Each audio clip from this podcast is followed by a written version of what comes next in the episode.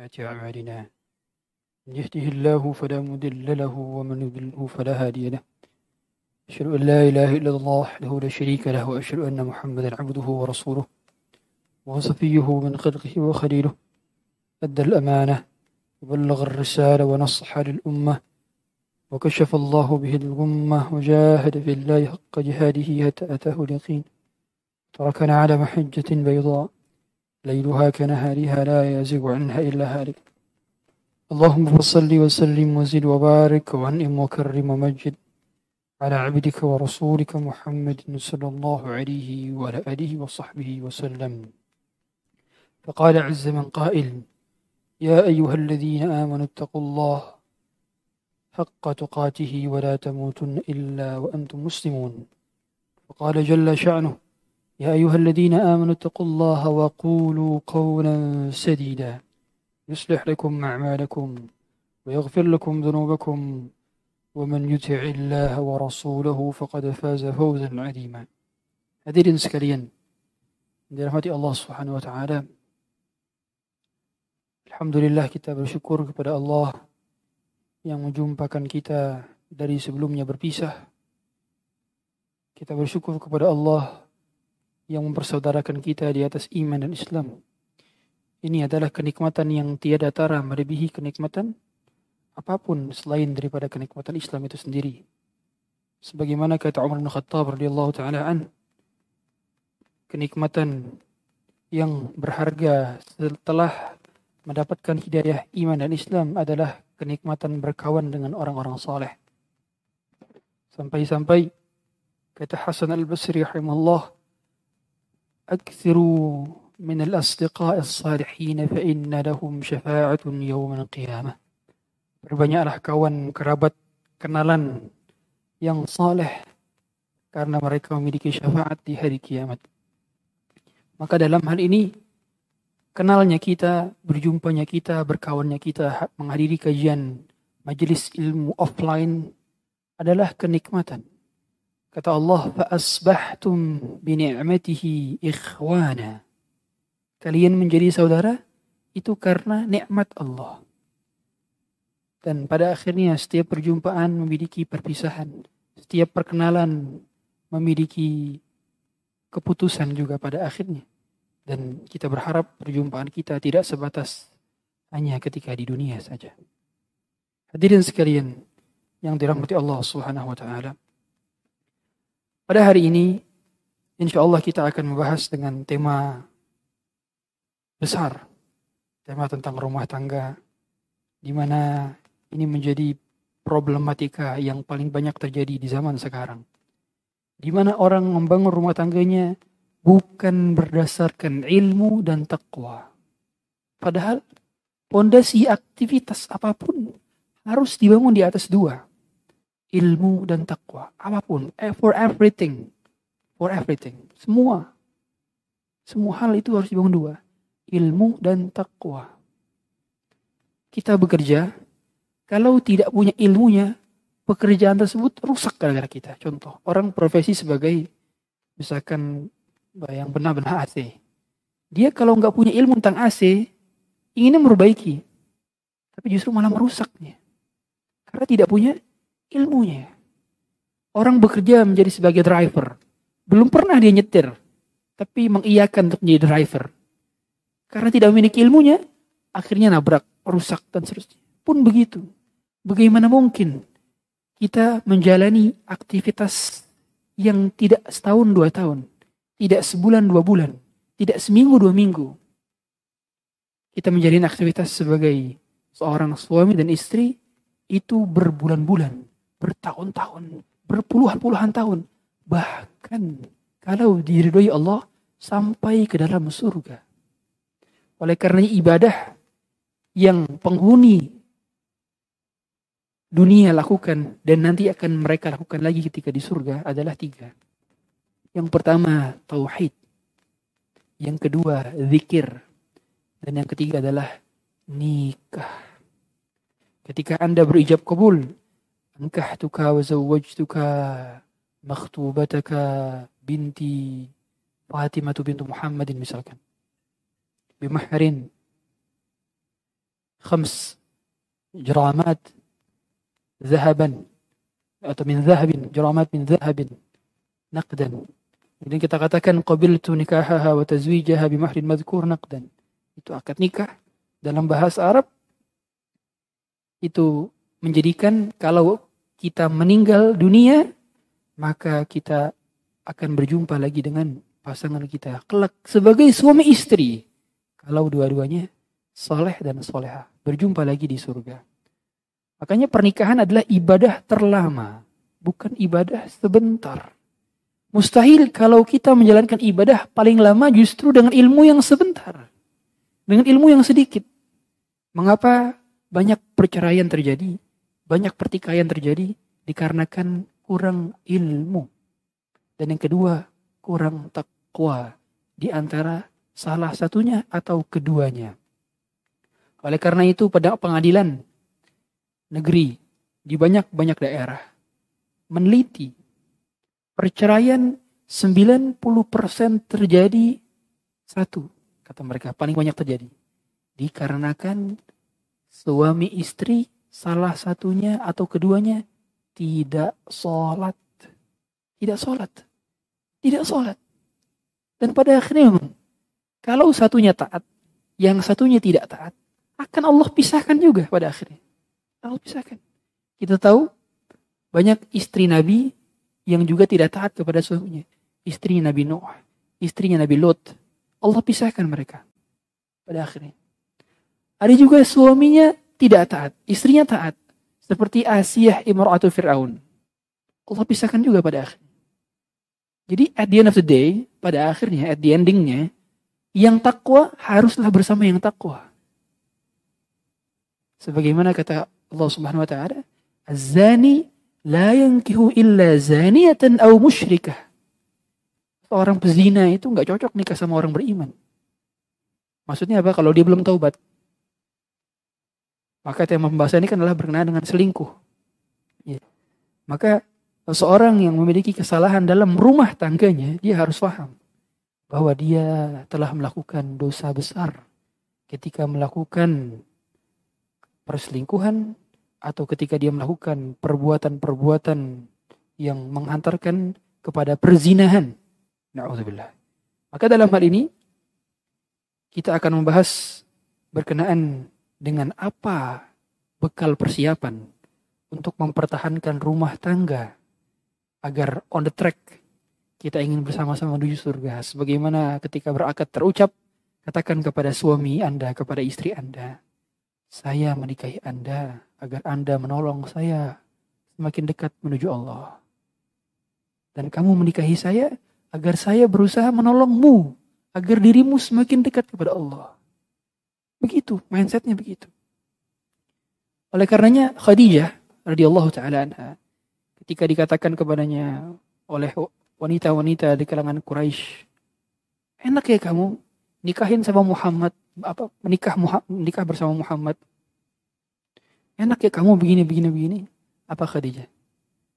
Demi Allah, Lama aku berumah tangga dengan Muhammad, aku tidak pernah terfikirkan Bagaimana aku bersenang-senang dengan Muhammad, tapi aku yang memikirkan adalah bagaimana Muhammad bersenang-senang denganku.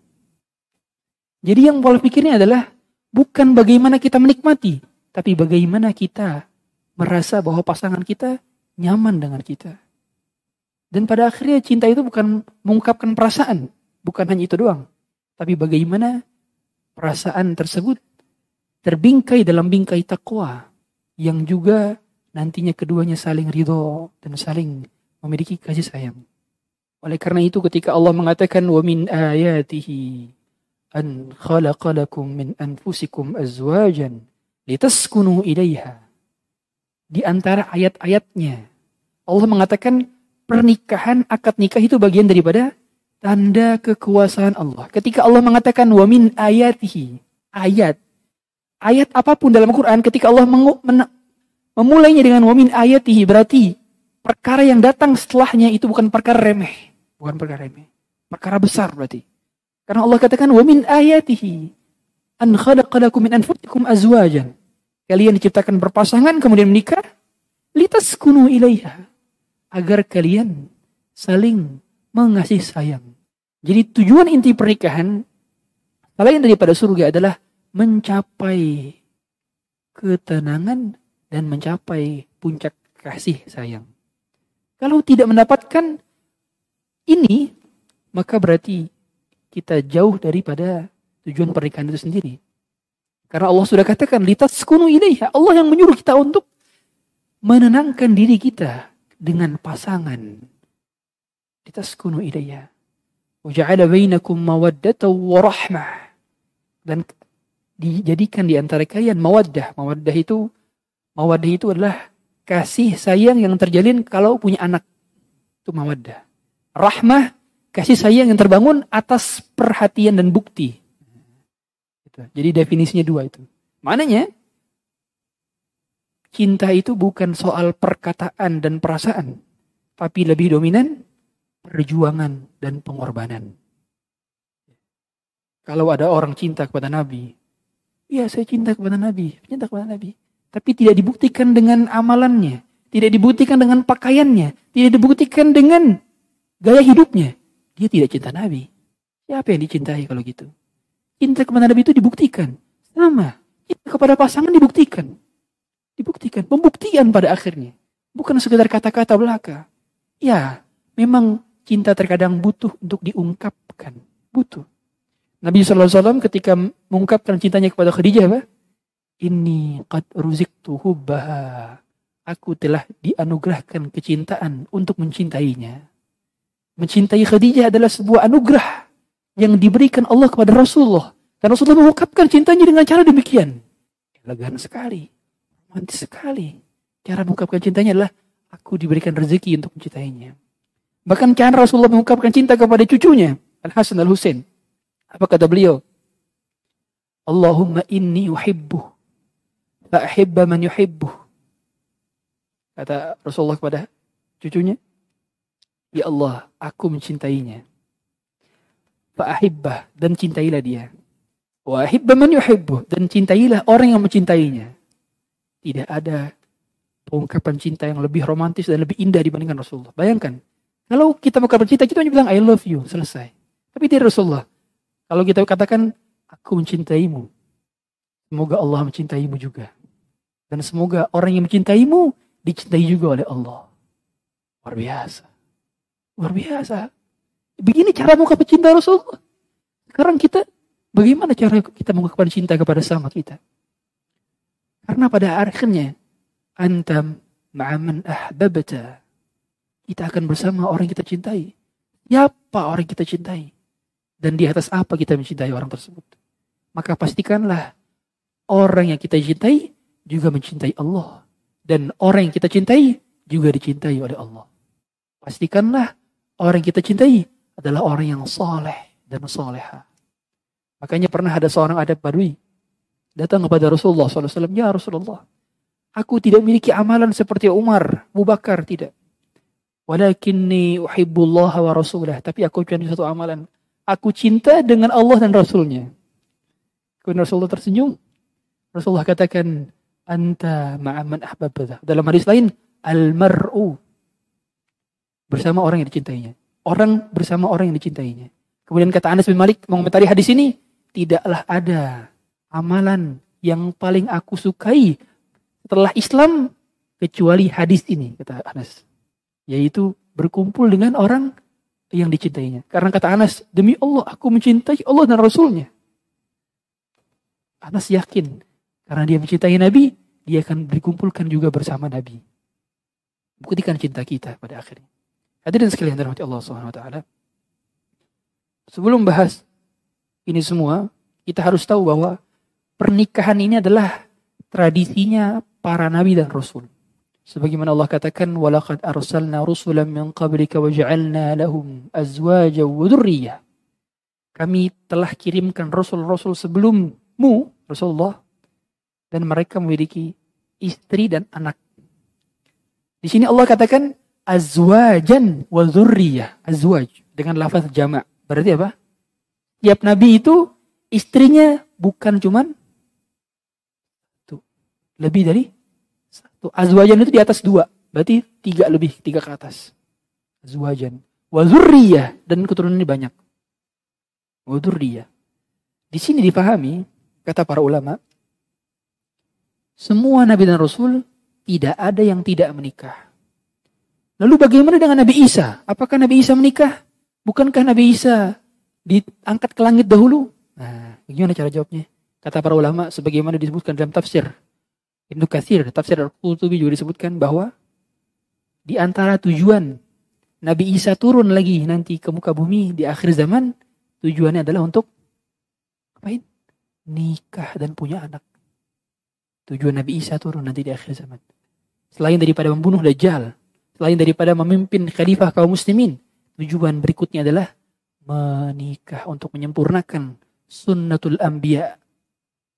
Oleh karenanya kata Rasulullah, nikah nikah sunnati. Nikah adalah bagian daripada sunnahku. Faman raghiba an sunnati falaysa minni. Siapa yang membenci sunnahku dia bukan golonganku kata Rasulullah. Artinya nikah itu bagian daripada sunnah Nabi, sunnah Rasul. Dan punya anak bagian daripada sunnah Nabi dan sunnah Rasul. Tapi anak juga rezeki. Tapi ingat, tidak ada satupun di antara Nabi dan Rasul yang child free. Gak ada. Semuanya pada punya anak. Tapi kalau Anda belum mengikhtiarkan untuk punya anak tapi belum diberi anak, maka itu bagian daripada rezeki, anak rezeki pada akhir. Tidak bukan kita yang memutuskan, Allah yang memutuskan. Tapi kalau memutuskan untuk tidak punya anak, maka ini menyelisihi sunnahnya para nabi dan rasul. Oleh karenanya, uh, nikah ini adalah ibadah yang sampai ke dalam surga. Ya. Ibadah yang sampai ke dalam surga. Bahkan di antara hadis Rasulullah SAW, kata Rasulullah, Man tazawwaja faqad istakmala nisfa dinih. Siapa yang menikah maka dia telah sempurna setengah agamanya. Jadi kalau para jomblo yang belum nikah, itu agamanya baru setengah. Setengah. Karena kata Rasulullah, yang nikah setengahnya lagi disempurnakan. Mengapa demikian? Dikarenakan banyak ibadah-ibadah yang menjadi nilai tambah ketika seorang nikah. Ya. Oleh karenanya eh, seorang bisa lebih fokus untuk menundukkan pandangannya, lebih fokus untuk menyalurkan hasad biologis kepada yang halal. Bahkan, mohon maaf, berhubungan suami istri itu sedekah. Sedekah. Sebagaimana kata Rasulullah sedekah. Karena kenapa? Karena ketika kita menaruh hasrat kepada yang halal, berarti itu berpahala dibandingkan ketika kita menaruh hasrat kepada yang yang Allah haramkan. Maka pernikahan ini perlu dijaga, perlu dibingkai, perlu untuk dirawat. Sebagaimana kita menyiram tanaman, maka kita ingin merawatnya, melihatnya mekar, tumbuh indah. Maka tumbuhkanlah pernikahan. Oleh karena itu kata para ulama, mencintai seorang itu ada tahapannya. Enggak ketika ngeliat langsung pengen nikah. Enggak. Ada tahapannya. Pertama, menyukai dengan alasan yang benar. Kedua, baru memutuskan untuk menghitbahnya, menikahinya. Baru memutuskan untuk mencintainya. Kapan? Setelah menikah. Memutuskan untuk mencintai dan memutuskan untuk mengabadikan cinta. Itu kapan? Setelah ijab kabul terucap. Kenapa orang sekarang sering terjadi persengketaan, perceraian, berantem? Karena mereka memutuskan untuk mencintai dari awal saya sudah salah. Bukan the next stage dari awal sudah salah. Harusnya memutuskan untuk mencintai kapan? Pas menikah, bukan sebelum nikah. Bukan. Salah kita dalam mencintai. Jadi tahapan kita dalam mencintai saja sudah salah. Gimana berikutnya kalau gitu? Gimana berikutnya? Ya kan? Maka Islam itu selalu menjaga supaya tidak asal mengumbarkan cinta kecuali kepada orang yang halal. Dalam hal ini berarti ijab dan kabul. Ya. Kemudian di antara hal berikutnya dalam mempertahankan rumah tangga adalah mengetahui tentang kewajiban. Mengapa saya tidak bilang hak? Kenapa? Hak itu ada kalau dibicarakan kita kita sengketa. Nah, baru kita berbicara masalah hak. Tapi yang lebih utama adalah bicara masalah kewajiban. Jadi dalam rumah tangga usahakan lupakan dulu hak. Hak lupakan dulu. Dominan lupain. Jalankan kewajiban. Dalam hal ini saya sering katakan kita dalam rumah tangga ini seperti di perusahaan yang bernama rumah tangga. Saya menjadi karyawannya, anti menjadi karyawannya. Yang CEO-nya adalah Allah Subhanahu wa taala. Kapan pun saya berbuat baik kepada perusahaan rumah tangga ini, saya mendapatkan gaji dan pahala dari Allah. Kapan pun anti berbuat baik dalam rumah tangga ini, maka anti mendapatkan gaji dari Allah Subhanahu wa taala, berupa pahala, berupa surga. Itu kalau fokus dengan kewajiban-kewajibannya, niscaya tidak akan banyak ribut. Karena yang dipikirkan bagaimana dia meridhoi Allah, bukan meridhoi pasangan. Yang dipikirkan bagaimana menyenangkan Allah, bukan menyenangkan pasangan saja. Jadi yang dipikirkan, apakah Allah ridho dengan perbuatan saya? Itu yang dipikirkan. Apakah Allah ridho dengan sikap saya? Itu yang dipikirkan. Bagaimana mengetahui Allah ridho atau tidak? Bagaimana? Bagaimana mengetahui Allah ridho atau tidak terhadap perbuatan kita? Tidak mungkin, tidak bukan kecuali dengan belajar. Apa hak istri yang harus kita penuhi? Apa hak suami yang harus kita penuhi? Harus diketahui. Apa hak pasangan dan apa kewajiban kita? Itu. Jangan kebalik. Apa kewajiban pasangan dan hak kita? Jangan kebalik. Jadi yang pertama dipikirkan adalah apa kewajiban saya dan apa hak pasangan saya. Sudahkah saya menunaikan hak pasangan saya? Sudahkah saya menunaikan kewajiban saya? Itu yang dipikirkan pertama kali. Sebelum yang lain. Sebelum yang lain. Maka untuk mempertahankan rumah tangga harus dengan takwa. Takwa.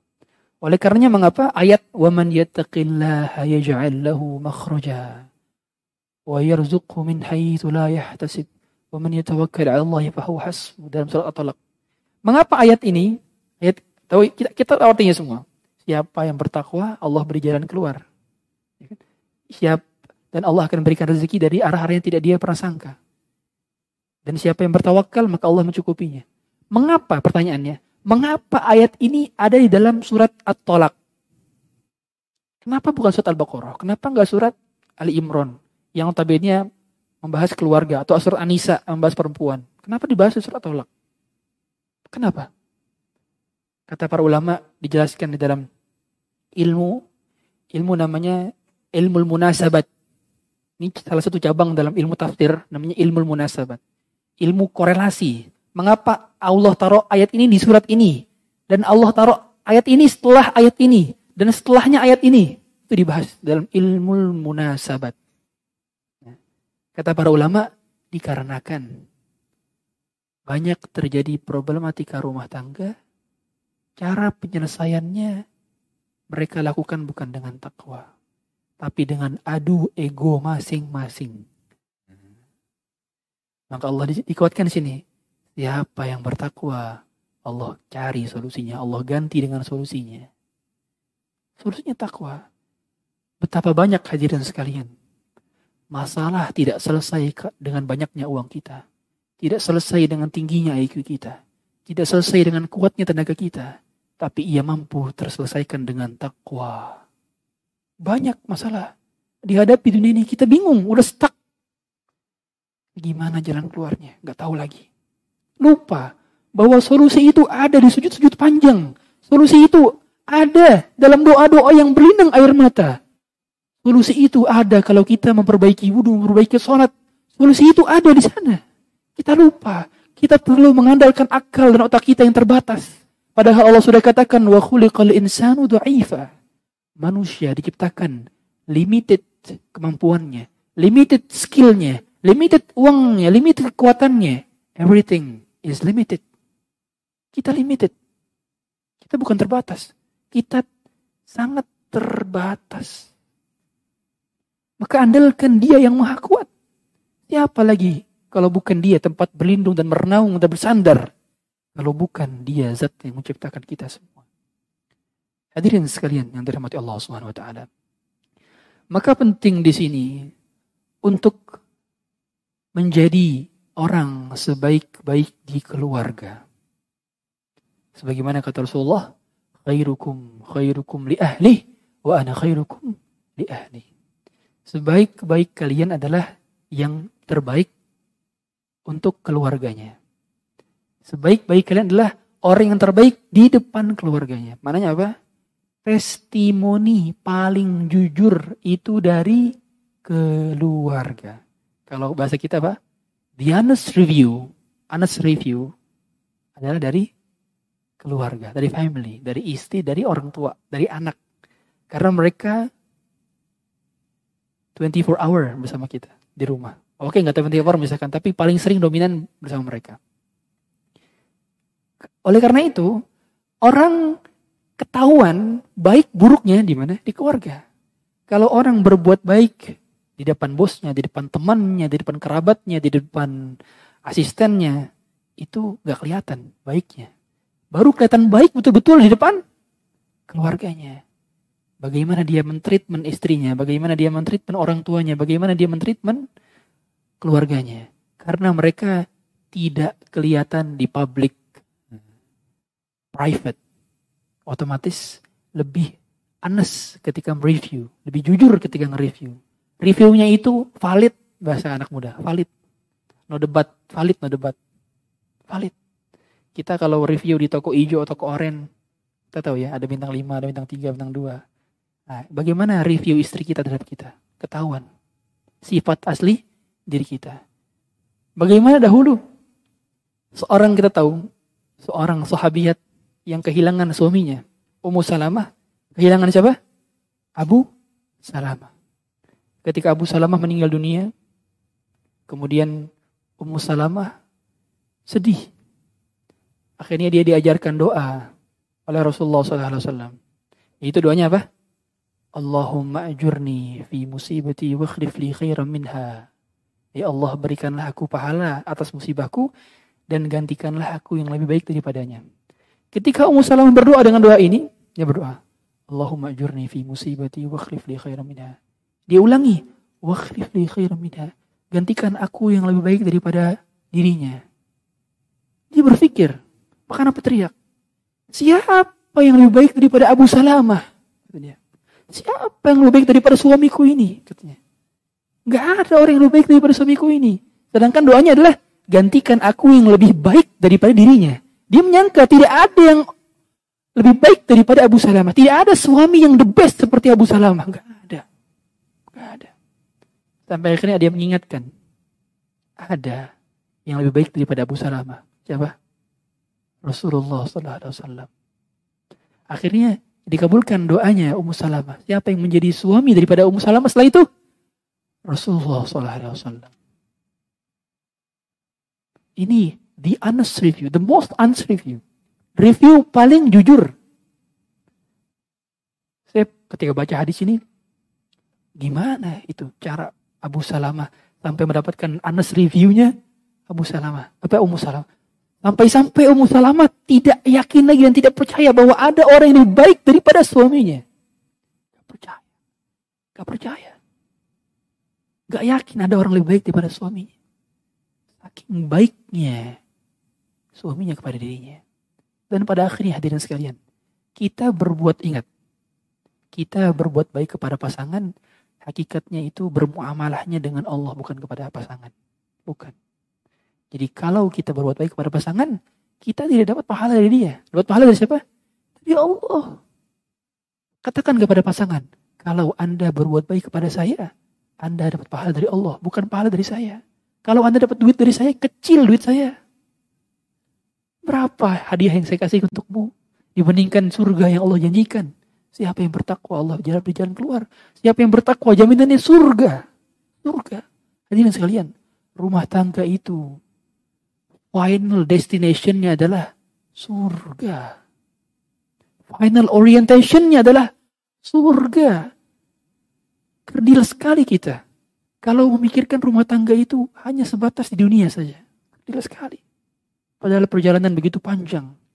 Dan rumah tangga adalah ibadah terpanjang pada hakikatnya. Hadirin sekalian yang dirahmati Allah Subhanahu wa taala. Kemudian salah satu cara di antara mempertahankan rumah tangga berikutnya adalah memaafkan. Harus sering-sering memaafkan. Pada kesalahan-kesalahan yang bisa dimaafkan. Maksudnya kesalahan-kesalahan yang mampu ditolerir. Kesalahan ini maksudnya gimana? Kesalahan yang tidak berakibat kepada keluarnya seorang dari agamanya. Itu masih baca masih ditolerir. Selama dia masih beragama dan masih mau berbuat baik, maka dia masih pantas untuk dimaafkan. Ada ibu minadzambi kamala zambalahu. Gitu kata Rasulullah. Orang yang bertaubat, itikat mau bertaubat, bahkan dia telah bertaubat, maka seperti seorang yang tidak memiliki dosa sama sekali. Alangkah baiknya Allah. Ketika kita punya dosa banyak, kemudian Allah memaafkan, seperti tidak berdosa lagi dari kita. Baik sekali Allah. Kita sudah paham Allah maha pengampun. Mengapa kita tidak menjadi hamba yang juga sama-sama pengampun? Seperti sifatnya Allah maha pengampun. Ampuni kesalahan istrimu. Ampuni kesalahan suamimu. Sebagaimana suamimu salah, dirimu pun bisa salah. Bisa salah. Kapan dia berbuat kesalahan, pun nantinya engkau akan berbuat kesalahan juga. Dunia ini berputar seperti roda yang berputar. Sewaktu-waktu kamu salah, sewaktu-waktu dia salah. Maka ketika dia salah maafkan. Ketika kamu salah dia akan maafkanmu. Begitu. Oleh karenanya konsep rumah tangga umur dan Abu Darda gimana seperti kalau aku marah maka ridholah. Buatlah aku ridho. Faradini bih. Kalau kamu marah, aku akan membuatmu ridho. Aku akan menyenangkan hatimu. Kata kata Abu Darda kepada Abu Darda, karena kalau tidak begini, kita akan cepat berpisah saling mengingatkan, saling menjadi pemaham antara kedua belah pihak. Makanya kata Rasulullah SAW, La yafraku mu'minun mu'minah. In radiya minha khuluqan, in kariha minha khuluqan, radiya minha akhar. Kita itu tidak benci kepada sikap saudara kita berlebihan. Kalau kita benci salah satu sikapnya, maka kita berusaha senang dengan sikapnya yang lain. Istri kita punya satu kesalahan, maka cari kelebihan-kelebihan lain. Lebihan yang dilihat bukan kekurangan. Ya. Kemudian juga yang keempat caranya adalah lupakan. Nah, lupakan kesalahan. Lupakan kesalahan. Kebanyakan para wanita ini biasanya saya sering sebut para wanita adalah ahli sejarah nomor satu. Wanita itu ahli sejarah. Dari mana tahunya?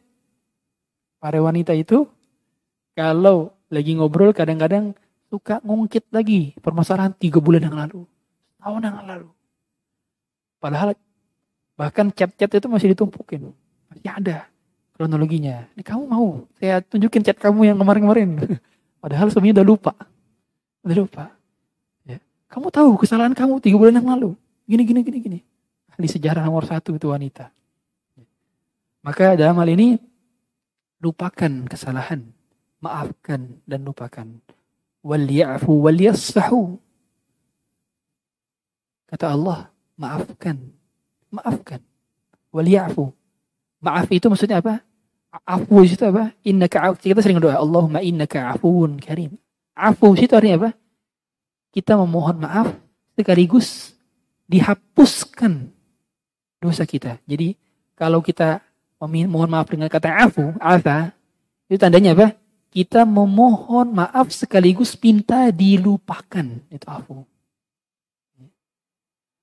Banyak di antara kita memaafkan, tapi tidak melupakan.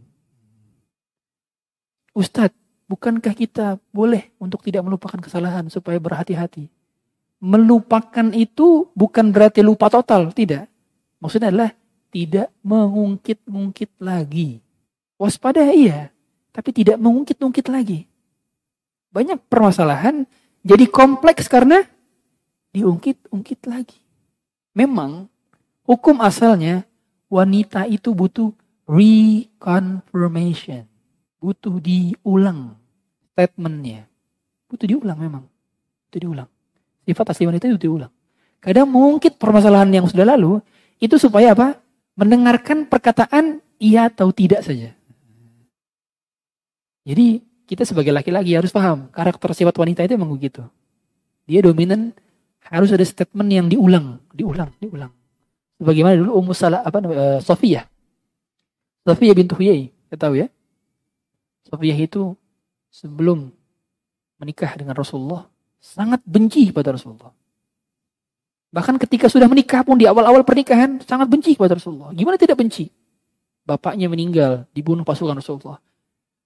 Kemudian kakaknya meninggal, pamannya meninggal, keluarganya meninggal, kampungnya habis. Meninggal semua dinikahkan oleh pemimpin yang membunuh pamannya, bapaknya, kakaknya. Gimana perasaannya? Ya. Sofia sangat benci pada Rasulullah. Sampai-sampai Rasulullah itu sering kali mengingatkan Sofia.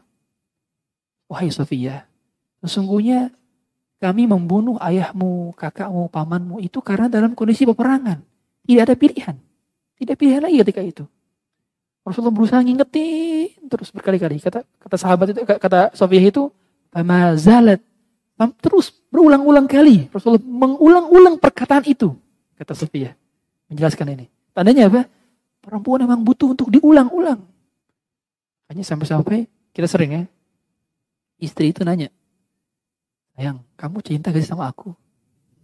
Sering nanya gitu. Padahal udah anak tiga, anaknya udah lima. Nanya, kamu cinta gak sih sama aku? Kalau nggak cinta nggak jadi anak itu. Kan gitu. Tapi memang butuh diulang. Bilang aja, iya aku cinta sama kamu selesai. Kadang butuh satu kata itu doang selesai. Selesai. Maka kita harus paham. Seni berkomunikasi suami istri. Paham. Karena komunikasi berbeda. Suami cenderung jawabnya singkat-singkat. Contoh misalkan ketika istri lagi izin. Yang aku izin pergi ke rumah temen ya gini gini gini gini gini gini. Boleh gak gini, gini, gini, gini. Panjang misalkan. Semua cuma jawab jempol doang. Kadang-kadang cuman, oh kak. Oh kak. Itu kalau nggak paham seni komunikasinya, sering terjadi cekcok rumah tangga gara-gara kayak gitu. Kadang sampai cuma balas, ya, ye, a, ya. Padahal sebenarnya istri pengen dibales. Makanya wanita itu 20 ribu karakter kosakata tidak cukup. Laki-laki 140 karakternya mungkin nggak nggak habis. Ya kan? Makanya kalau di Twitter itu nggak cukup tuh. Maka apa wahai anda para wanita, ketika suami anda jawabnya singkat-singkat di message, justru bangga. Oh berarti memang laki banget nih. Suami aneh, laki banget nih. Karena buktinya apa? Jawabnya pendek-pendek. Ya. Harus bersyukur gitu. Terkadang gitu. Apalagi kalau di chatnya kapan? Pas di waktu sore atau malam. Oh udah kehabisan kata. Makanya mengapa suami ketika pulang ke rumah itu bukan pengen ditanya, pengen diapain? Pengen dilayanin. Karena kata-katanya sudah habis kapan? Dari pagi, siang, sore. Malam itu udah udah habis kata-katanya. Ya, karakter katanya itu udah habis. Udah dihabisin untuk dunia kerja, ngobrol sana sini. Rumah nggak pengen diintegrasi lagi, nggak pengen diwawancara lagi, sudah cukup. Dengar aja. Ya. Kamu juga ngapain aja, bukan ditanya. Gitu. Itu ini komunikasi berbeda antara suami dan istri. Nah, ini harus dipahami hal semacam ini. Karena kalau kita nggak paham dengan semacam ini, sering kali percekcokan rumah tangga salah paham dikarenakan bedanya seni komunikasi antara suami dan istri. Hadirin sekalian dirahmati Allah Subhanahu wa taala rumah tangga Rasulullah SAW itu juga dipenuhi dengan masalah. Ada juga masalah, masalah, masalah kepada kita tahu Aisyah pernah banting piring, ya kan? Sofiyah benci pada Rasulullah, kemudian Rasul ingat-ingatan. Ya. Hafsah cemburu sering kali cemburu. Kemudian juga um, Ummu Salamah juga pernah menasihati Rasulullah ketika di dalam dalam dalam apa namanya? dalam dalam dalam tenda ketika itu. Ada permasalahan-permasalahan. Ada komunikasi-komunikasi yang dibangun antara Rasul dengan keluarga-keluarga beliau.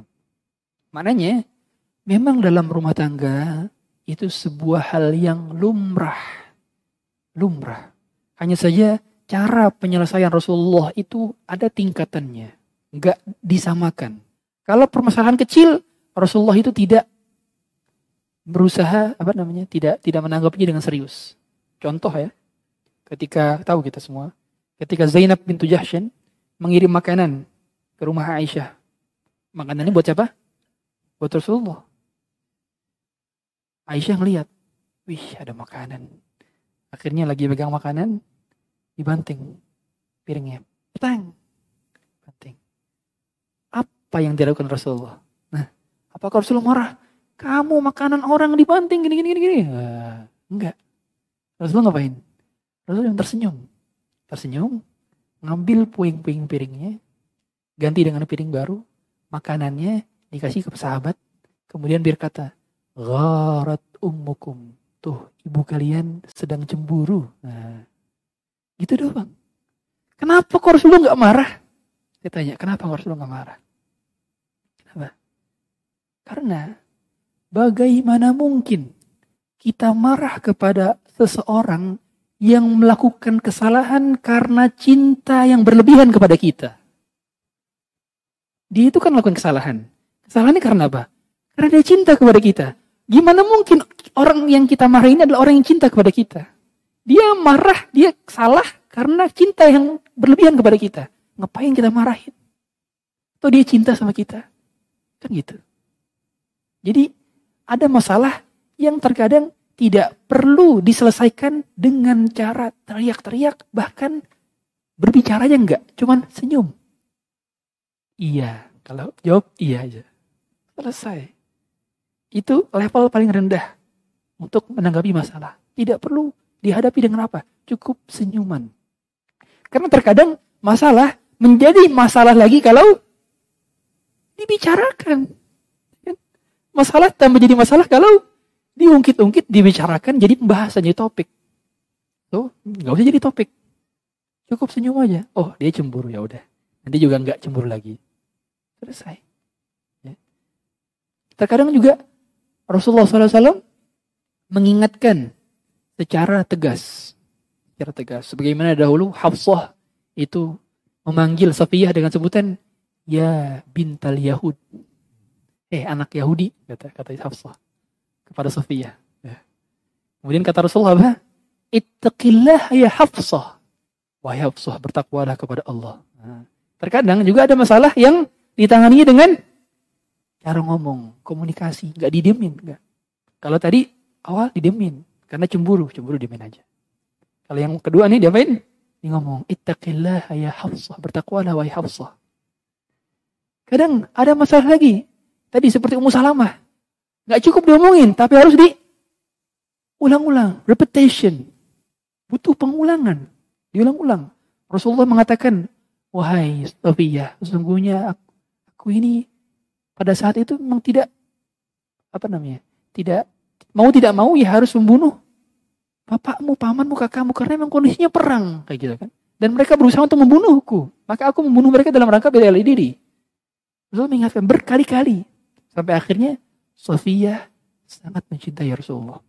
Tidak ada wajah yang aku cintai melebihi Rasulullah SAW kata Sofia. Mengapa demikian? Karena memang Rasulullah nge-treatmentnya juga beda. Sofia itu kan orangnya pendek. Orangnya pendek. Ketika mau naik kuda, suatu ketika Rasulullah menjadi apa?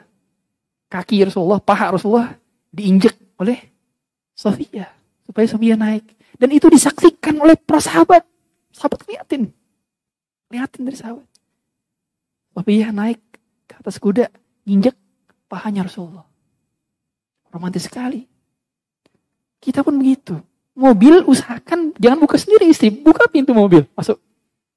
Udah masuk, baru kita masuk.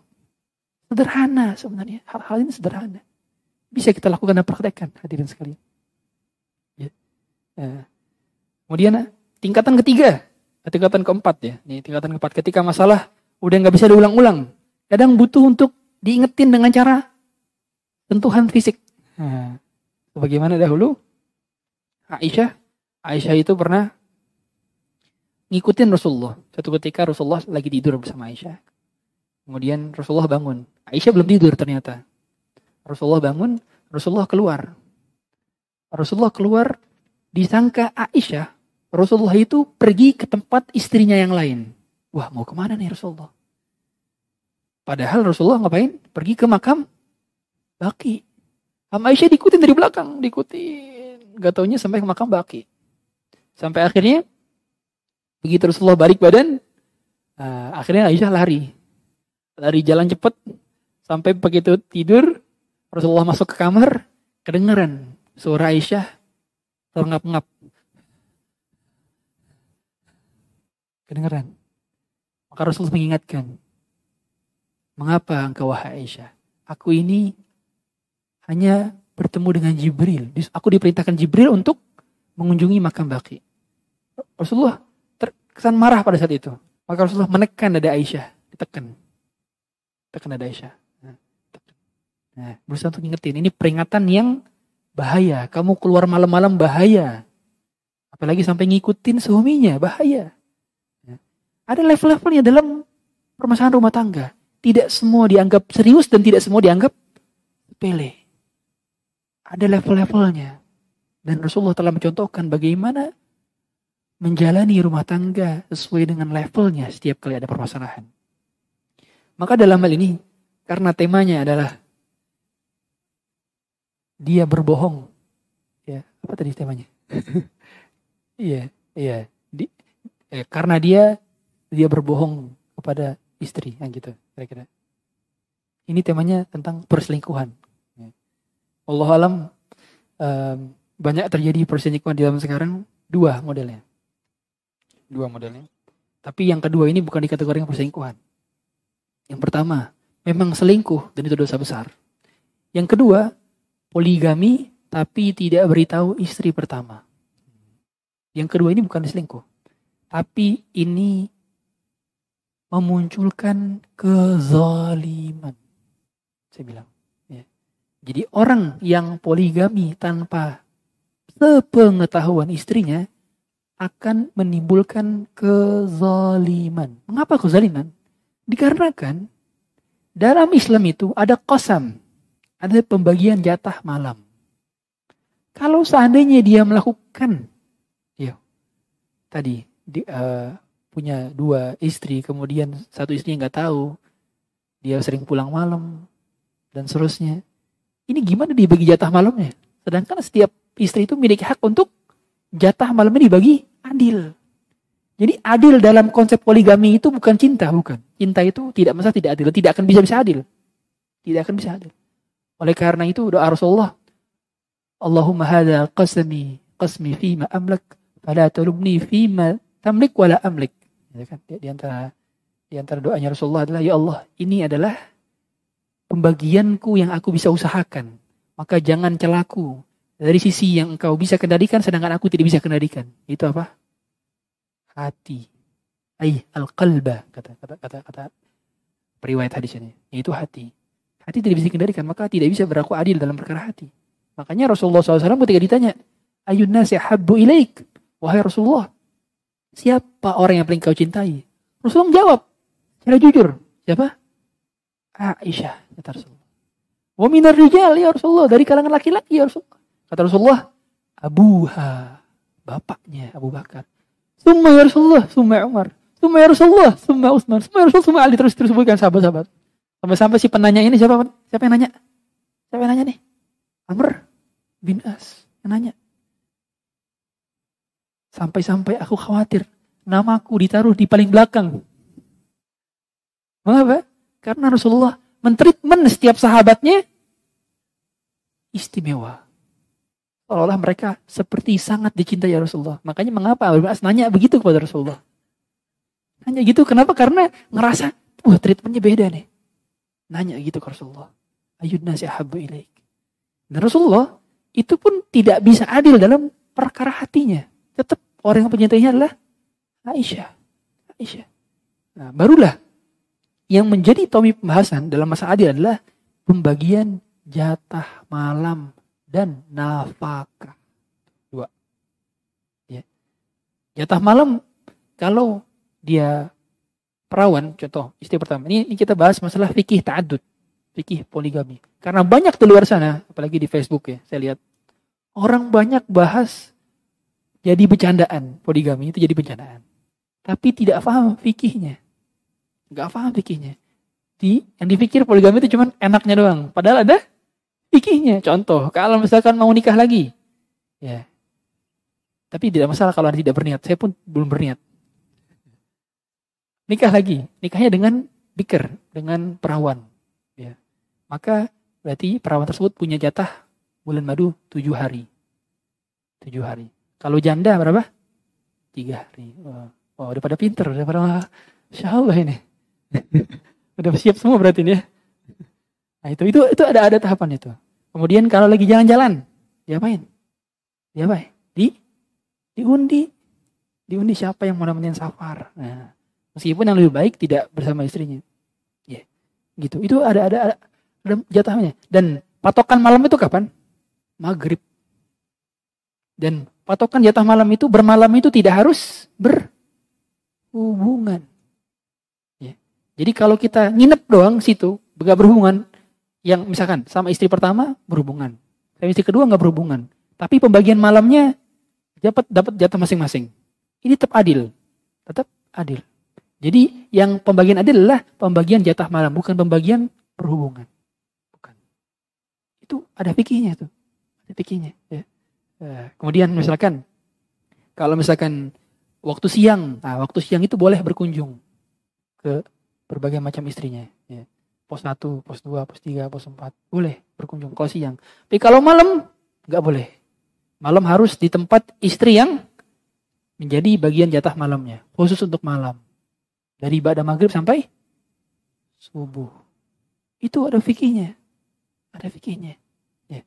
Uh, maka dalam hal ini orang kalau mau poligami harus diketahui oleh istrinya. Iya, ini bukan syarat dan rukun, bukan syarat dan rukun. Tapi untuk mencapai keadilan nggak bisa kalau nggak tahu. Gimana caranya kalau istri nggak tahu? Maka wahai anda para akhwat, nih saya sering dapat konsultasi.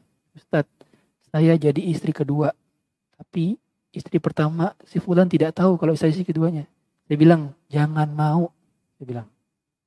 Karena ini membahayakan anda. Anda bisa terzolimi hak anda. Pada, pada sering kali cerai, akhirnya cerai. Maka sampaikan di awal. Gentle. Gentle sampaikan di awal. Jangan sampai menunda-nunda-nunda dan ini jadi bom waktu. Ujung-ujungnya jadi ambiar semua. Dan masalahnya bukan kepada suami istri, tapi juga kepada anak yang jadi korban pada akhirnya. Bahaya. Sampaikan. Kalau ingin menjalankan syariat, maka usahakan semaksimal mungkin haruslah sesuai dengan yang ingin ditempuh syariat itu sendiri. Yaitu keadilan. Keadilan. Ustadz, Bagaimana Ustadz? Ini saya ada beberapa pertanyaan juga. Bagaimana bila jadinya kalau kita diselingkuhi oleh pasangan kita? Nah, biasanya banyak akhwat yang nanya nih. Pertama, ya. La taziru wa ziratu wizra ukhra.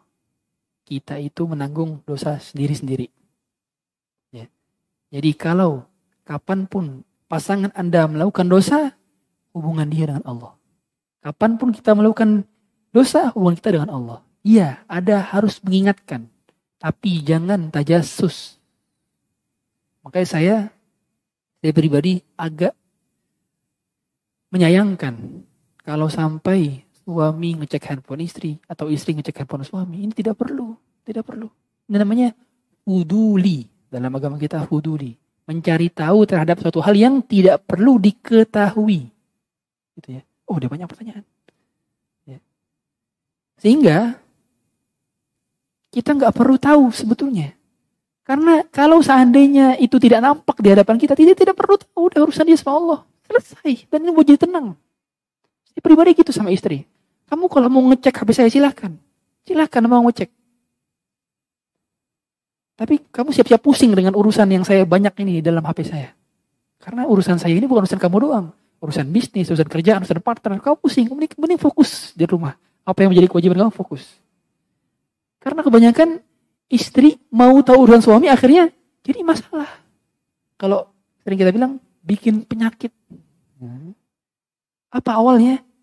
Ngecek HP pasangan itu sumber penyakit. Sumber penyakit. Kalau tidak nampak ya udah urusan dia dengan Allah selesai. Saya menjalani kewajiban saya, kamu menjalani kewajiban kamu. Apa yang menjadi hak kewajiban rumah tangga kita harus pahami, selesai. Yang tidak perlu kita ketahui tidak perlu. Nah, gitu. Tapi seandainya sudah diketahui, barulah cari solu, Ingat. Dan solusi paling pertama adalah takwa. Maka saya sering bilang, ketika dapat masalah rumah tangga, saya bilang, ibu, ibu perbaiki sholat ibu sekarang. Barangkali ini sebab dosa ibu. Kenapa? Karena tidaklah permasalahan rumah tangga terjadi kecuali salah satu atau keduanya tidak taat kepada Allah. Barangkali sholatnya bolong-bolong, barangkali sholatnya tidak khusyuk, barangkali dia mendengarkan musik, barangkali dia melakukan maksiat. Itu penyebab rumah tangga ada masalah. Kita tahu semua. Perkataan salafus soleh. Tidaklah aku mengetahui bahwa ada dosa yang menimpa diriku kecuali dari tiga adanya perubahan sikap pada pasanganku, adanya perubahan dari tungganganku, dan ada perubahan dari pembantuku, budakku. Tiga. Kalau ngelihat tiba-tiba motor, mobil, mogok, atau tiba-tiba SIM ketinggalan, STNK ketinggalan, ditilang. Ingat, ini pasti karena dosa saya. Jadi orang beriman itu tidak blaming. Pola pikir utamanya bukan blaming, bukan. Gimana caranya? Yang berpikir adalah ini pasti salah saya. Ini pasti salah saya. Dan pada akhirnya demikian. Setiap perubahan dari pasangan kita itu pasti ada andil dari diri kita. Contoh Anda, wahai istri, miliki suami misalkan yang selingkuh misalkan. Maka selain daripada bertakwa, memperbaiki sholat, memperbanyak doa, kemudian muhasabah. Pikirkan, Kenapa ya dia bisa selingkuh ya? Barangkali karena dia, karena pelayanan saya kurang kepada dia. Barangkali karena saya kurang perhatian kepada dia. Barangkali saya terlalu sering nanya sama dia. Barangkali saya tidak bisa jadi teman curhat dia dan seterusnya. Karena tipikal suami beda-beda. Ada suami yang pengen istrinya selalu di belakang suaminya. Dan suaminya pengen apa? Istrinya itu peka. Ketika gelas lagi nonton TV misalkan, ya atau nonton kajian misalkan nonton kajian, gelas gelasnya airnya udah dikit. Tapi peka tuh. Uh, istrinya di belakang. Wih, airnya udah habis. Refill lah, refill. Ada yang kayak gitu. Ada suami tipikalnya pengen istrinya itu di samping terus. Jadi teman curhat, teman ngobrol. Ada suami kalau makan tuh pengen ditemenin. Dilihatin temenin, ngobrol ngobrol. Atau makan bareng. Tipikal beda-beda. Tipikal beda-beda. Nah, poin kedua, muhasabah. Dipikir-pikir lagi, saya apa kurangnya? Pelayanan saya kurang apa gimana? Itu. Sebelum blaming, jangan blaming. Nomor terakhir. Baru ketika sudah berusaha memperbaiki. Sampaikan baik-baik, mas. Kira-kira uh, kurangnya saya apa? Sampai mas itu selingkuh. Kalau ada yang kurang, sampaikan. Saya sudah berusaha menjadi yang terbaik. Itu kalau suami digituin, saya percaya dia akan lebih mudah mengakui kesalahannya dibandingkan Anda mengintegrasinya. Mengintegrasi apa menginterogasi? Iya. Dibanding Anda menanyakan pertanyaan. Kamu ke mana aja? Di sini kamu jam segini, jam segini, di sini. Rekening kamu dikirim ke sini. Di sini, ini, ini, ini. Udah, itu malah menjauh dan tidak akan mengakui kesalahannya. Gak akan. Gak akan. Kalaupun mengakui, ujung-ujungnya apa? Jadi pisah aja deh, cerai aja deh. Cerai akhirnya cerai. Kenapa? Karena tidak by step by step. Coba step by step takwa. Tenang hati dulu. Muhasabah. Baru tabayun. Kan gitu. Dalam konsep agama kita itu tabayun. Bukan asal ngecek HP dia. Ngecek. Atau pakai WhatsApp web. HP-nya sengaja ditempel komputer. Biar disadap. Boleh. Luar biasa. Jangan, wahai akhwat, jadilah bertakwa. Kalau gitu bedanya. Saya sering bilang, jangan balas dosa dengan dosa. Balas dosa dengan takwa. Apa bedanya Anda dengan suami yang selingkuh kalau gitu? Dia melakukan dosa, Anda juga melakukan dosa. Apa bedanya? Ada bedanya kalau gitu. Maka caranya lah lakukan dengan takwa. Kemudian jalani dengan takwa. Dan nasihati dengan takwa. Takwa. Allah sudah katakan, Waman yattaqillah. Ini rumus. Kaedah baku dalam kehidupan. Waman yattaqillah yaj'al lahu makhraja. solusi dengan takwa. Ya. Allah sudah katakan bahkan dalam Quran, "Iyurida islahi yuwaffiqillahu bainahuma." Kalau keduanya mau memperbaiki diri masing-masing, mau mengakui kesalahan, Allah akan beri taufik kepada keduanya. Bahkan dalam Islam itu kalau keduanya nggak mau ketemu, suruh ngapain? Baba'atu hakaman min ahlihi wa hakaman min ahliha. Disuruh ngirim pengutus. Yang dua utusan ini tugasnya ngapain? Supaya islah, balik lagi. Nah, tapi ingat, selama pasangan Anda yang selingkuh tersebut bertaubat, mau memperbaiki diri, maka terimalah taubatnya. Ampunilah dia, maafkanlah dia. Selama dia beritikat, baik. Tapi seandainya tidak mau berubah, kita sudah sampaikan dengan cara-cara baik. Sampaikan poin A, poin B, poin C, sudah dilakukan semua step by step. By step. Maka wanita yang bertakwa hanya pantas dimiliki oleh laki yang bertakwa saja. Pun begitu. Laki-laki yang bertakwa hanya pantas memiliki wanita yang bertakwa saja. Tidak pantas Anda dimiliki oleh seorang yang fajar. Tidak pantas Anda memiliki pasangan yang tidak sholat. Sedangkan Anda sholat. Tidak pantas. Tapi ingat, ada step by stepnya untuk menuju kepada arah sana. Saya baca pertanyaan. Banyak sekali pertanyaannya ini. Saya dulu dekat sekali dengan mertua, keluarga suami. Tapi ada hal-hal yang bikin benar-benar saya kecewa serta sedih berbulan-bulan saya cuma menerima akhirnya saya pelan-pelan maafkan namun Ustadz sekarang saya lebih jadi pendiam ketika bertemu dengan mertua ibaratnya sudah tidak terlalu dekat seperti dulu. Lalu bagaimana ya Ustadz apa yang saya lakukan penuh dosa? Lalu bagaimana Ustadz untuk bisa keadaan menjadi seperti dulu? Lalu saya juga jadi malas anmut duluan. Eh dan anmut duluan.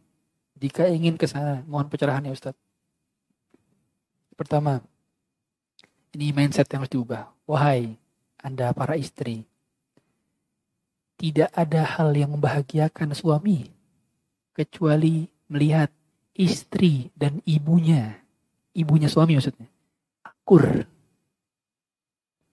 Senang kalau ngelihat istri kita sama ibu kita itu saling suportif.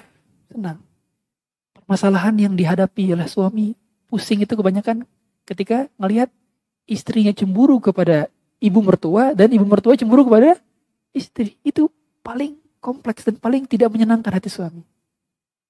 Nggak senang. Saya pribadi kayak gitu, nggak senang. Ya.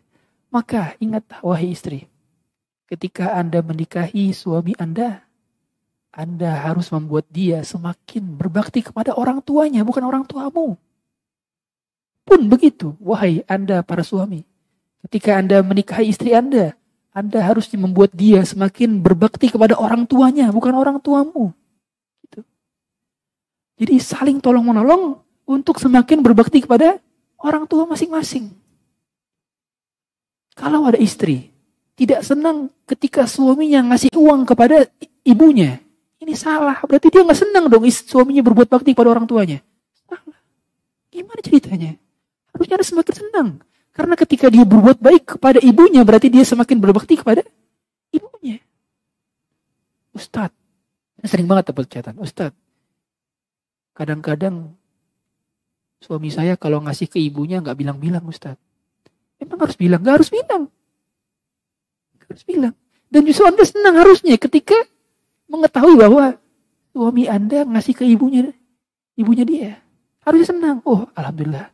Ketika menikah dengan saya, suami saya semakin berbakti kepada ibunya. Saya senang sekali. Saya menjadi wasilah bagi birrul walidain. Anda menjadi wasilah, itu berdapat pahala juga. Jangan disalahpahami. Pahala besar. Bahkan kalau bisa nyuruh, mas, uang bulanan buat ibu kamu tambahin aja. Uh, senang hati suami itu. Jangan, gak usah banyak-banyak kasih ibu, dikit aja. Astagfirullah istighfar.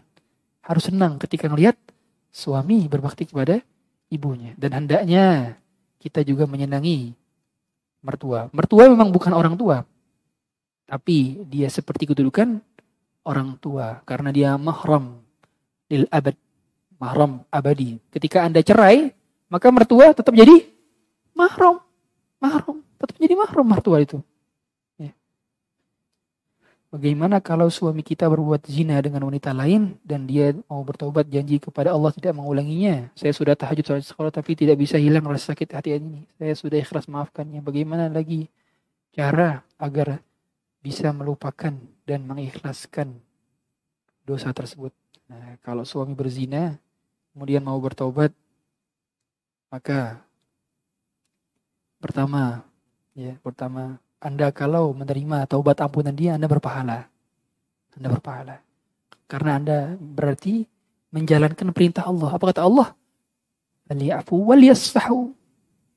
La tuhibbuna ayyaghfirallahu lakum. Maafkanlah dan terima maafkannya. Bukankah engkau juga senang ketika engkau mendapatkan maaf dari Allah? Senang kita kalau mendapatkan ampun dari Allah. Maka mengapa kita berat untuk memaafkan orang lain? Maafkanlah kesalahan. Semua manusia punya salah. Semua manusia punya luka. Dan dunia ini akan berputar. Sewaktu-waktu dia berbuat salah, pun engkau nantinya akan berbuat salah juga di masa mendatang. Dan semua di antara kita, selama masih hidup, maka masih berpotensi berbuat dosa. Hanya kematian yang menghentikan kita dari dosa. Kematian saja. Selama ruh masih berada di jasad, udara masih bisa kita hirup, suara masih kita dengar, cahaya masih bisa kita lihat dengan mata kita masih berpotensi untuk melakukan dosa. Maka maafkanlah orang lain. Lapangkanlah dada Anda. Ya, memang kalau kita terzolimi, kita akan bertemu dengan orang yang menzolimi kita nanti di akhirat. Kita akan gondok-gondokkan pahala nanti di akhirat. Tapi kalau kita maafkan dia, pahala kita bukan dari dia. Dari siapa? Dari Allah. Dari Allah. Dan sudah pasti, pahala Allah lebih besar. Apa yang dari Allah lebih kekal. Wa ma'indallahi baq. Apa yang berada dalam genggaman Allah sudah pasti kekal dan besar. Maafkanlah. Maafkan. Ikhlaskan. Ya. Dan pada akhirnya ingat. Harus sering-sering introspeksi. Muhasabah. Kata Allah dalam surat Al-Imran ayat 182. Zalika bima qaddabat aidikum. Barangkali masalah-masalah itu terjadi karena dosa. Dosa. Perbanyak istighfar. Ada yang mengatakan perempuan yang menggugat cerai suaminya tidak akan masuk surga. Apabila suami tidak pernah sholat, puasa, dan suka berjudi, bolehkah istri menggugat cerai suaminya?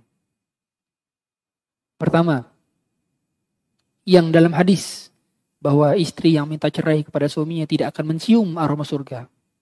Ya. Itu padahal ketika istri dikit-dikit minta cerai pada perkara-perkara yang tidak prinsipil. Berantem dikit, cerain aku. Berantem dikit, cerain aku. Talak aku. Balikin aku ke rumah. Nah, ini yang tidak akan mencium aroma surga. Minta cerai dalam perkara seperti ini. Tapi kalau minta cerai, dalam keadaan pertama, suaminya melakukan dosa besar, tidak sholat. Tidak sholat itu bahkan sebagian ulama bilang kafir. Kafir. Tidak sholat. Ya. Nah, maka pertama, ingatkan, ajak dia bertaubat. Kalau dia tidak sholat dalam keadaan malas. Ya. Artinya tidak sholat bukan dalam keadaan mengingkari kewajibannya. Kalau tidak sholat mengingkari kewajibannya, para ulama sepakat dia kafir, ijma. Tapi kalau tidak sholat karena malas, maka para ulama khilaf. Dia fasik atau kafir. Dan saya memilih dia fasik. Fasik, fajir. Masih bisa diajak taubat. Kalau sudah diajak taubat, masih mau sholat, maka bimbing terus. Tapi kalau nggak mau, maka barulah kunci terakhir. Silakan ambil dan buka. Talak. Ajukan perceraian. Karena wanita yang bertakwa tidak pantas kecuali bertemu dengan lelaki yang bertakwa saja. Bagaimana ada seorang laki yang sudah ingin serius tapi dia masih bolong-bolong sholatnya dan jarang ngaji tapi orang tuanya dan keluarga sudah setuju. Soalnya si laki jika dinasehati untuk sholat dan mengaji mau berubah jadi lebih baik, apakah sebaiknya kita terima dengan konsekuensi kita istri yang beritahu suami untuk menuntut ilmu agama jadi lebih baik atau tolak saja? Langsung ditolak. Ini belum nikah kan? Baru ngelamar. Langsung tolak. Wahai Anda, wahai para jomblowati, kalau belum nikah, Cari yang high value. Ngapain cari yang belum sholat? Cari yang mampu membimbing Anda. Pada akhirnya gini, laki-laki itu harus lebih dominan dibandingkan istri. Terutama dari perkara Agamanya. Karena dia akan membimbing istrinya. Gimana ceritanya kalau istri yang membimbing suaminya? Cari pemimpin. Makanya laki-laki itu qawwam. Ar-rijalu qawwamuna 'ala nisa. Harus memiliki jiwa leadership. Leadership dari sisi agama, kepemimpinan, finansial. Harus jadi leadership. Karena kalau tidak qawwam, mudah sekali jatuhkan istri. Mudah sekali. Ya. Nah, kalau belum belum, maka cari banyak berkualitas. Saya tanya, mengapa Khadijah bisa mendapatkan Rasulullah padahal di usia 40? Kenapa? Karena mempertahankan value-nya.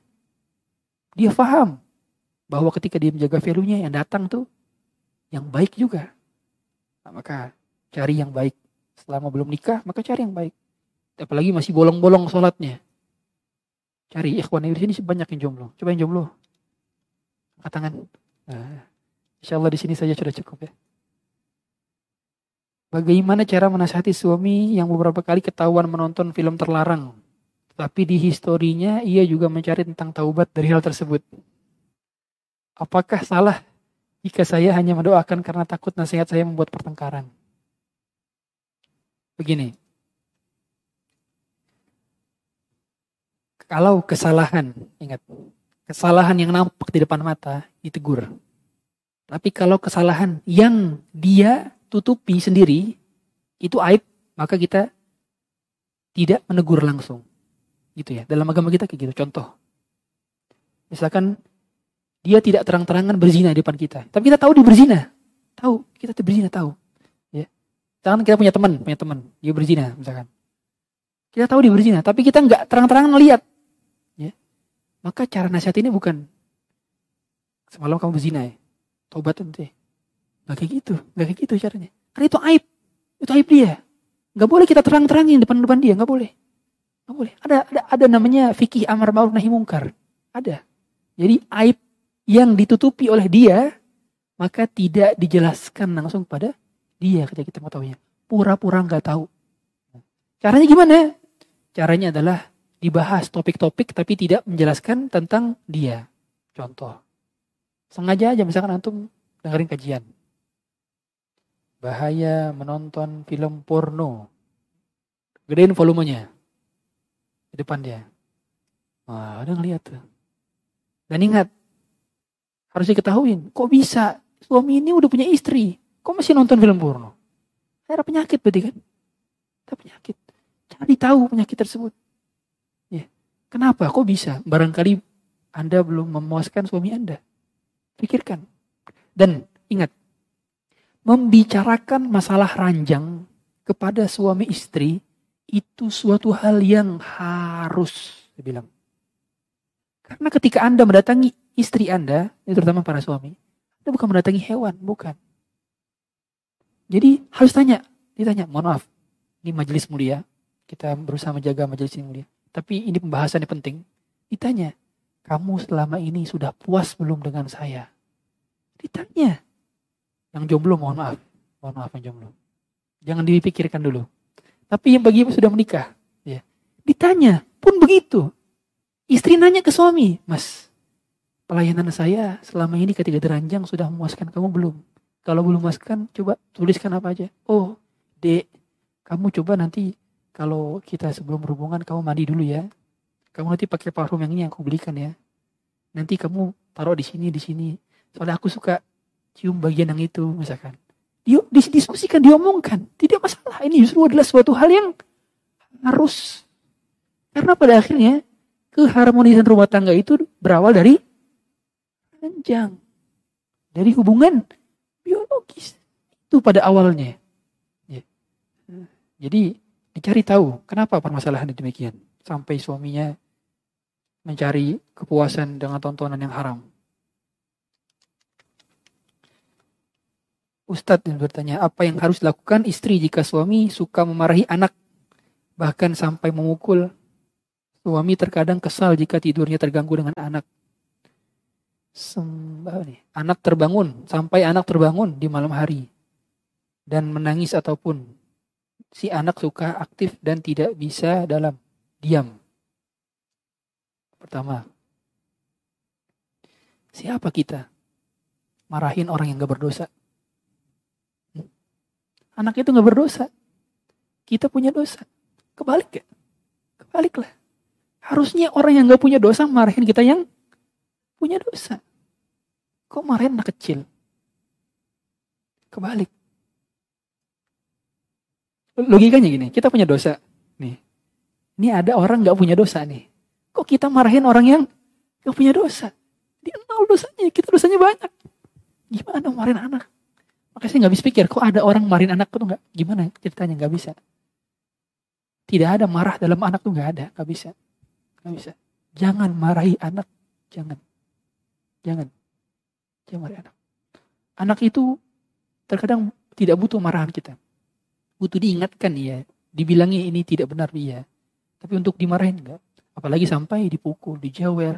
Wah. Jangan. Ini gimana ceritanya? Kita nih banyak dosa. Kok berani jewer-jewer yang enggak punya dosa? Kebalik ikhwan, kebalik. Jangan. Demi Allah kita dihisap nanti ya Allah. Dihisap. Kamu banyak dosa. Kamu menzolimi yang gak punya dosa.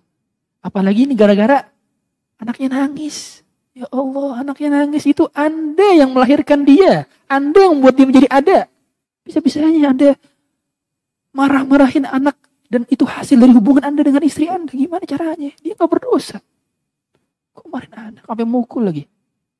Bertakwalah kepada Allah. Ya, so kalau suaminya ada di sini, bertakwalah kepada Allah. Jangan marahi anak, apalagi sampai mukul anak. Jangan. Jangan. Saya sedih kadang-kadang kalau lihat anak dimukulin, marahin. Nggak berdosa mereka, mereka salah apa? Salah apa mereka? Dan itu harus bekas sampai tua. Sampai tua bekas.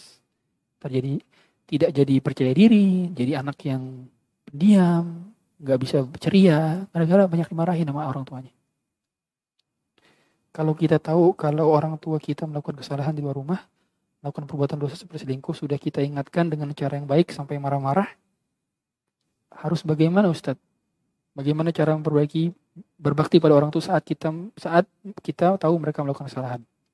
Kalau kesalahan di depan mata, ingatkan, ingatkan dengan dua apa bertemu dengan bertemu. Iya. Dan ingat cara menasihati itu ada fikihnya, ada fikihnya. Gimana cara nasihatin? Gimana? Nah, coba nih. Nabi Ibrahim nasihatin bapaknya itu lembut banget. Lembut banget. Dalam surat Maryam ya. Nabi Ibrahim ini bapaknya apa? Bukan bapaknya bukan pendosa lagi. Musyrik, kafir.